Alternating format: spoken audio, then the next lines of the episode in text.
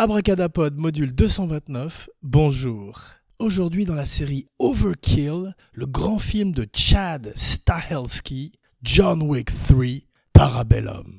John Wick trois, Parabellum est comme son nom l'indique le troisième film de la série, d'une franchise. Abracadapod, le podcast sur la magie du cinéma, avait beaucoup aimé le premier, beaucoup moins le second et a beaucoup aimé le troisième, ce qui explique cette émission qui va un petit peu récapituler les trois films et s'intéresser de plus près au troisième volet de l'assassin John Wick, incarné magnifiquement par Keanu Reeves, qui grâce à ce personnage depuis quelques années connaît une renaissance. Le film, comme nous le dit John Wikipédia, est un American neo-noir action thriller. C'est surtout un jeu vidéo qui, comme les seuls bons films de jeux vidéo, sont en fait des films qui empruntent la grammaire et le visuel des jeux et ne sont pas une adaptation directe des video games. On a vu qu'ils sont tous ratés en général, de Assassin's Creed au Tomb Raider en passant par Super Mario et Prince of Persia. Aucun des films n'a vraiment été réussi jusqu'à présent. Silent Hill était pas mal, mais c'est pas encore ça. Et John Wick, à la manière de Edge of Tomorrow, rebaptisé Live, Die, Repeat, le Groundhog Day, le jour sans fin science-fiction avec Tom Cruise qui revivait cette même journée en se battant contre les extraterrestres, reprend donc la grammaire des jeux vidéo comme John Wick et c'est formidablement bien fait. Le premier film sort en deux mille quatorze, le deuxième en deux mille dix-sept. Chad Stahelski, le metteur en scène, est un stuntman, un cascadeur. Il a mis en scène le premier John Wick avec un autre metteur en scène du nom de David Leitch, pas David Lynch mais David Leitch, qui a quitté la franchise pour mettre en scène Deadpool deux. Et Chad Stahelski, le metteur en scène, a un parcours très intéressant puisqu'il était tout d'abord le stunt double, la doublure cascade de Keanu Reeves sur les Matrix. Il avait été connu avant surtout euh, comme étant la doublure cascade ou une des doublures cascades de Brandon Lee, et il l'avait d'ailleurs remplacé à la mort de Brandon Lee, prématuré sur le tournage, et on avait greffé la tête de l'acteur digitalement sur le corps de Chad Stahelski qui avait terminé les quelques minutes que Brandon avait encore à tourner, un des accidents les plus tragiques de l'histoire du cinéma et qui nous a privé d'un acteur fantastique qui d'ailleurs a un petit peu de façon intéressante la même énergie que Mark Dacascos dans John Wick trois, mais nous allons parler de lui un peu plus tard. Chad Stahelski est un cascadeur, il connaît exactement les points forts de Keanu Reeves pour avoir travaillé avec lui, pour avoir doublé ses cascades sur The Matrix, il sait exactement ce que c'est faire Keanu Reeves, qui n'est pas Bruce Lee ni Jet Li et qui a donc ses limitations physiques et qui, bien qu'il se soit entraîné de façon extrêmement intensive pour les films, reste plus lent que ses euh, partenaires asiatiques dans le film, par exemple. Mais Stahelski sait exactement ce que sait faire Keanu Reeves et il sait également exactement comment filmer l'action avec une caméra qui, à l'opposé des films de Jason Bourne, élargit le champ et coupe très peu finalement pour nous permettre de voir des chorégraphies plus proches de Fred Astaire et Ginger Rogers que des films de Hong Kong dont le film s'inspire énormément, en particulier The Killer de John Woo. John Woo ? Le film John Wick trois et c'est une de ses forces emprunte énormément aux films d'arts martiaux, de façon beaucoup plus réussie que Kill Bill. Il puise dans le cinéma de Kung Fu et la structure du film, de tous les films d'ailleurs, rappelle un peu celle du jeu de la mort où John Wick affronte des adversaires de plus en plus terrifiants. Le film s'ouvre, spoiler alert, sur un combat avec un géant qui rappelle celui avec Karim Abdul-Jabbar à la fin de Game of Death, le dernier film que Bruce Lee non plus n'a pas terminé à la manière de son fils avec The Crow, la malédiction des Bruce Lee. Abracadapod vous invite à écouter la mission spéciale Bruce Lee d'antan. Le méchant du film est une des grandes forces de John Wick trois, c'est Mark Dacascos. Le méchant du deux était moins réussi et le méchant du premier c'était Michael Nyqvist, dont nous allons parler un peu plus plus tard dans l'émission, qui malheureusement nous a quittés à l'âge de cinquante-six ans. John Wick est un film R, il est très gore, il emprunte beaucoup également aux films d'horreur. Stahelski, le metteur en scène, parle de rebooter la série des films Highlander. Peut-être y amènera-t-il cette frénésie, cette violence que l'on voit dans John Wick. John Wick, le Baba Yaga, le croque-mitaine, le boogeyman des légendes russes. On voit que l'origine de John Wick est russe, on apprend même son nom dans le film. Un film qui mélange toutes les cultures à la manière de The Matrix, dont il s'inspire également, et auquel il fait plusieurs clins d'œil, comme Guns, Lots of Guns. Une des répliques de Matrix qui est reprise dans John Wick trois. Formidable casting aux players des films précédents comme le grand Lance Reddick ou Ian McShane viennent se joindre Halle Berry, Mark Dacascos, comme on a vu, Asia Kate Dillon, Angelica Houston, avec un accent russe un peu improbable, Jason Menzoukas, dans un tout petit rôle, c'est un des préférés d'Abracadapod car il a un podcast qui s'appelle How Did This Get Made, un podcast sur les films nuls, et il est très drôle, il joue là un homeless, d'un gang de homeless, dirigé par Laurence Fishburne, qui retrouve Keanu Reeves pour la deuxième fois dans John Wick, après les Matrix qu'ils avaient fait ensemble, il est plutôt bien d'ailleurs, il est maintenant très parodique, c'est une espèce de Marlon Brando noir, et il est très bien dans le film. On voit que Saïd Tagmaoui également a une scène, une scène qui est plutôt longue et assez ennuyeuse dans le désert, on a hâte qu'il se remette à défourailler vite, et le scénario, une fois de plus, est d'une simplicité euh, incroyable. Le premier film racontait l'histoire d'une vengeance, puisque des voyous s'introduisaient dans la maison de John Wick, tuaient son chien et John Wick passait le film à les chercher pour obtenir sa vengeance. Celui-ci est encore plus simple, John Wick est excommunicado et recherché par tous les assassins de la planète. D'ailleurs, c'est un peu les limites du film, car on a l'impression que tout le monde est un assassin. Et ce New York étrange qu'il nous présente, à mi-chemin entre la réalité et le rêve, est presque plus proche de Eyes Wide Shut que d'un véritable film de gangster des années soixante-dix, mais toujours cet univers du vidéoclip, du jeu vidéo, qui sied bien à Keanu Reeves et au personnage de John Wick. Donc on voit beaucoup de world building, les pièces d'or, les codes, les cultures, et tout un monde digne de The Matrix, dans lequel est plongé Keanu Reeves, qui, à ce point de sa carrière, est une espèce de demi-dieu, car il est à la fois extraordinairement sympathique, paraît-il, dans la vie, et en même temps extrêmement brillant, avec une deuxième résurgence de films d'action avec John Wick, peut-être même une troisième, puisqu'il avait commencé avec Speed dans les années quatre-vingt-dix, et continue avec les Matrix, le premier était formidable, avait réinventé, redéfini la science-fiction pour les années deux mille, les deux qui avaient suivi étaient beaucoup moins bien, et le voici donc avec une nouvelle franchise, il est à la fois dans le nouveau Toy Story, Toy Story quatre, dans le rôle de Duke Caboom, le plus grand cascadeur qu'ait connu le Canada, et on peut le voir également dans des jeux vidéo, dans des films comiques, il est partout, il est extraordinaire, et Abracadapod l'aime beaucoup, à la manière de Dacascos qu'il affronte dans le film, il est d'origine hawaïenne, et ce mélange de races qu'on retrouve dans son sang font de lui euh, une movie star, il est euh, un peu limité dans sa palette, mais à la manière d'un Gary Cooper ou d'un Gregory Peck avant lui, on lui demande pas non plus d'être Gary Oldman, et il est fantastique et rayonnant, en particulier en John Wick, où il arrive à faire passer toutes les émotions de son personnage, un personnage énigmatique, un petit peu comme lui dans la vie, on a vu qu'il avait eu beaucoup de, de drames personnels, il avait perdu sa, sa petite amie à la manière de John Wick dans un accident de voiture, elle, contrairement à la femme de John Wick qui meurt d'un cancer, et toutes sortes de tragédies qui l'ont marqué, qui lui donnent ce côté triste qu'on peut voir dans ses photos euh, online. Il s'était un peu ridiculisé dans les années quatre-vingt-dix en jouant un personnage britannique dans Dracula de Coppola. Il n'était pas à la hauteur justement de Gary Oldman et des autres acteurs, mais il avait surtout été miscast par euh, Coppola. Le studio lui avait imposé un matinee idol, une espèce de hit boy, comme on dit en anglais, et il était assez mal arrivé à se fondre à cet univers gothique de Bram Stoker et est beaucoup plus à l'aise dans le rôle d'un personnage comme Neo ou encore John Wick. Il reviendra bientôt également dans quelques jours pour un reboot de Bill and Ted Excellent Adventure, ces deux stoners qu'il avait fait dans les années quatre-vingt-dix aussi, et donc à plus de cinquante ans, il revient dans le rôle de Bill, ou Ted d'ailleurs, pour un dernier hurrah. Mark Dacascos. Alors je vous avais dit qu'on parlerait un peu plus de lui dans l'émission. Effectivement, Abracadapod ne savait pas qu'il était aussi bon comédien. Abracadapod l'avait vu dans le film de Gans, je crois qu'il s'appelait Le Pacte des Loups, où il n'avait pas grand chose à foutre. Abracadapod le connaissait dans quelques autres films d'action et également dans The Iron Chef, une émission sur le Food Network où il était une espèce d'arbitre de compétition culinaire, avec beaucoup de charisme d'ailleurs, et il revient aujourd'hui donc dans le film d'arts martiaux. Il a accepté John Wick sans même lire le scénario car il était très fan des deux premiers films, et il est fantastique dans le rôle d'un japonais, car Abracadapod pense que le rôle a d'abord été offert à Hiroyuki Sanada, un grand acteur japonais qu'Abracadapod aime beaucoup, qu'on a vu d'ailleurs dans Le Dernier Samouraï et dans Twilight Samurai également, et qui a dû refuser peut-être pour des raisons d'emploi du temps, donnant donc le rôle à Mark Dacascos, qui est formidable, il s'est rasé la tête, et il est un formidable artiste martial, ça on le savait déjà, mais également un très bon acteur, car il amène des subtilités à son rôle, une espèce de sens de l'humour noir, pour ce fanboy de John Wick. Ce qui est formidable dans cette franchise, c'est que tout le monde est fan de John Wick, même les gens qui veulent le tuer, à la manière de Mad Dog, Yahan Ruhan, je, j'écorche probablement son nom, si tu m'entends, ne me tue pas, qui est un acteur extraordinaire qui jouait dans The Raid, ces films indonésiens fantastiques d'arts martiaux, et qui, en se battant contre John Wick avec son comparse, constate en indonésien que John Wick a bien vieilli et qu'il est très fatigué, et son ami lui dit « Oui, c'est normal, il était à la retraite depuis cinq ans ».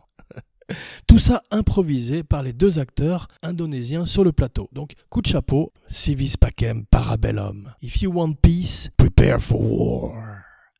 Swear to me.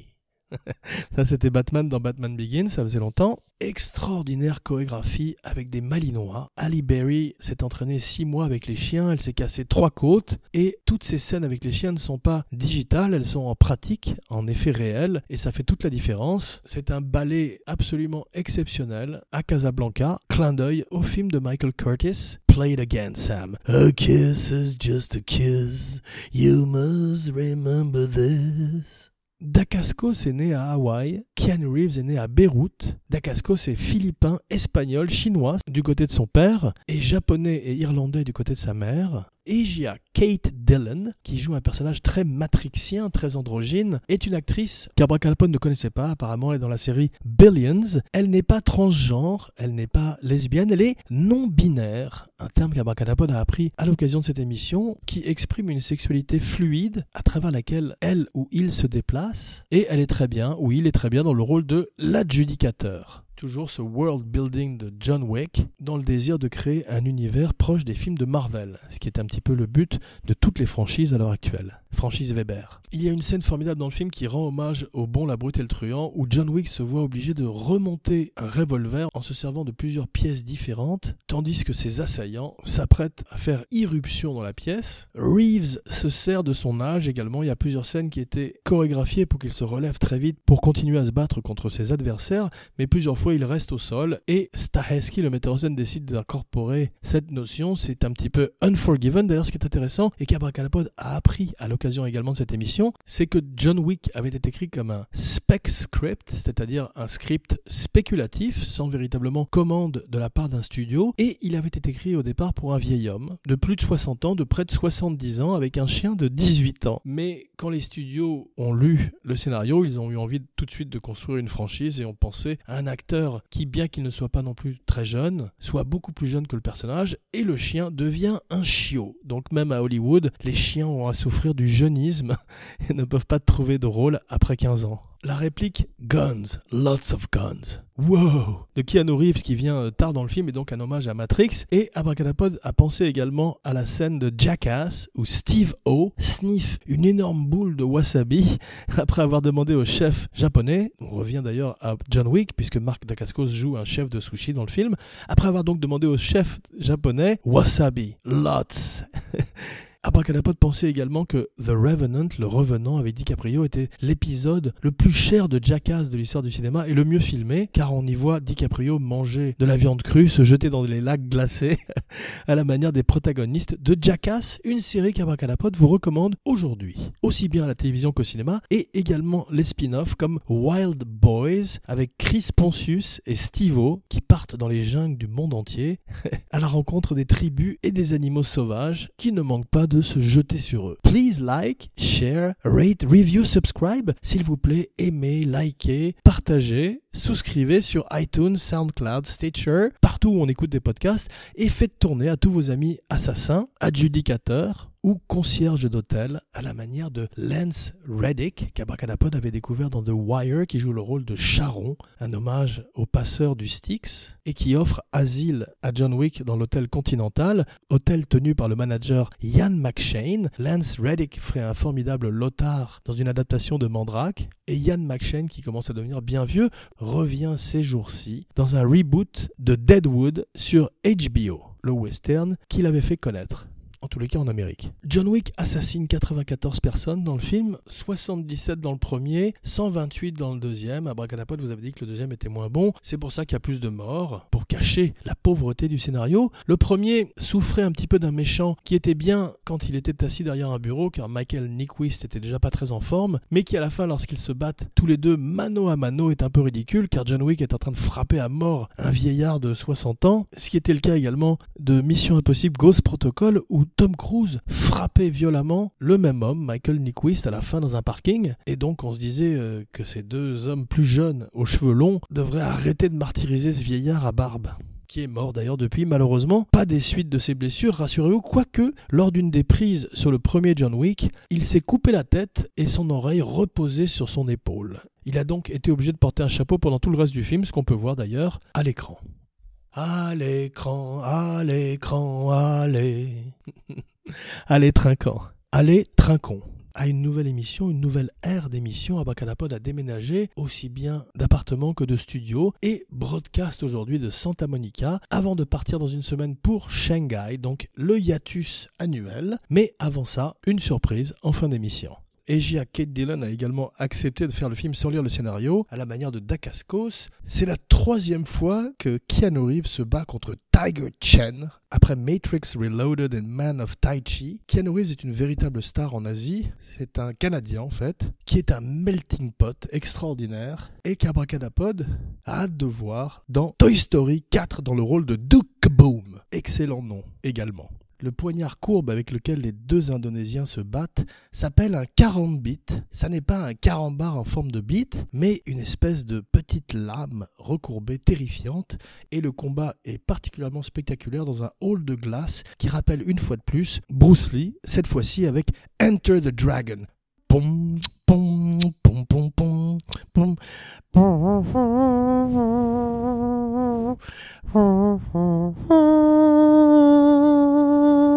le grand Lalo Schifrin.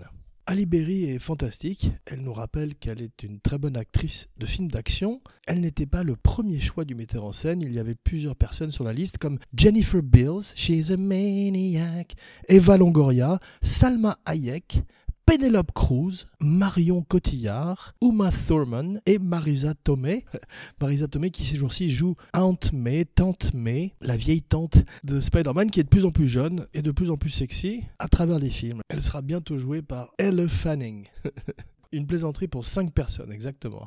Le film, à la manière des films de Marvel ou de la plupart des films qui bâtissent des univers, est truffé de références, d'easter eggs. Pour les fans, pour les puristes, il est un hommage permanent à Buster Keaton, aussi bien dans les cascades que sur des écrans de télé où des extraits des films de Keaton passent.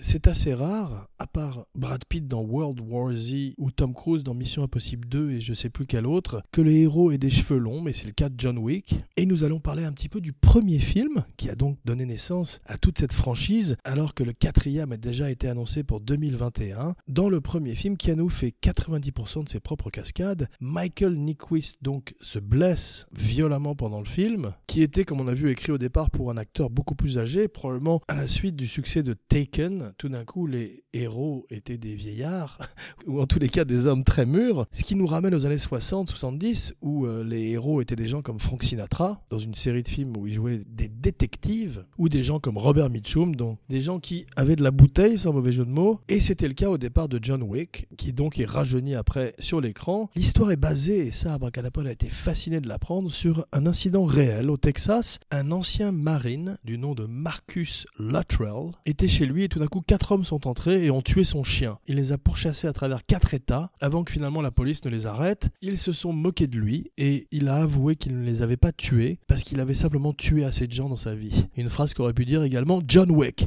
I spared them because I've killed enough people already.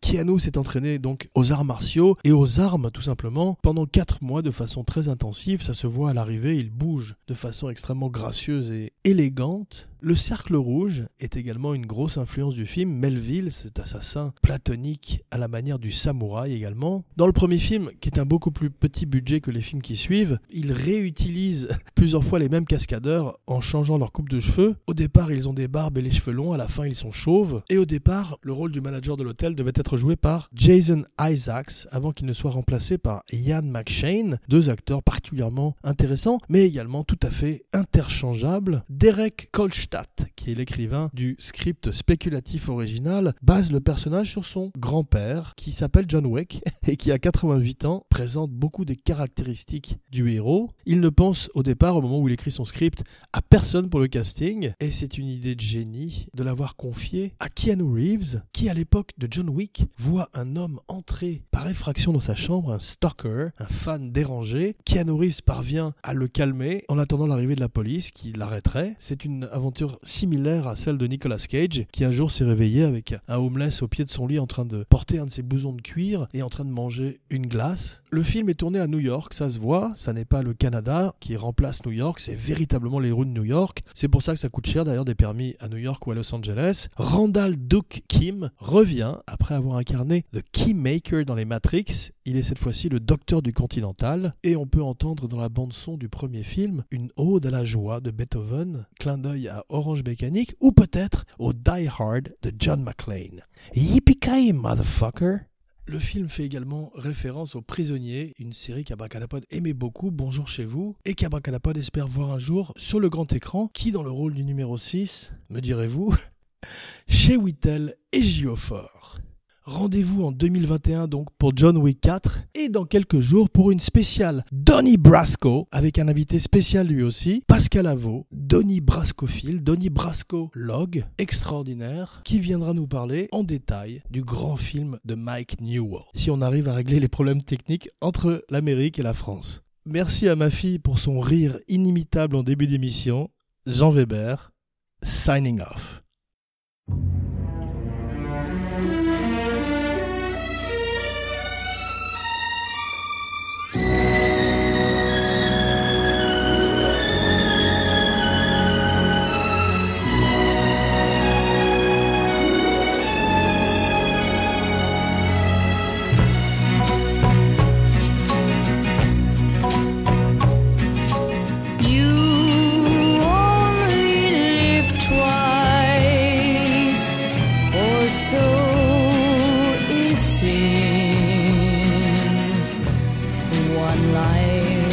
Yourself and one for your dreams.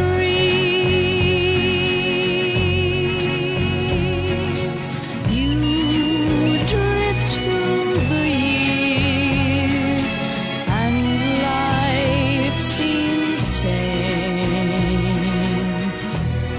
till one dream appears and love is its name.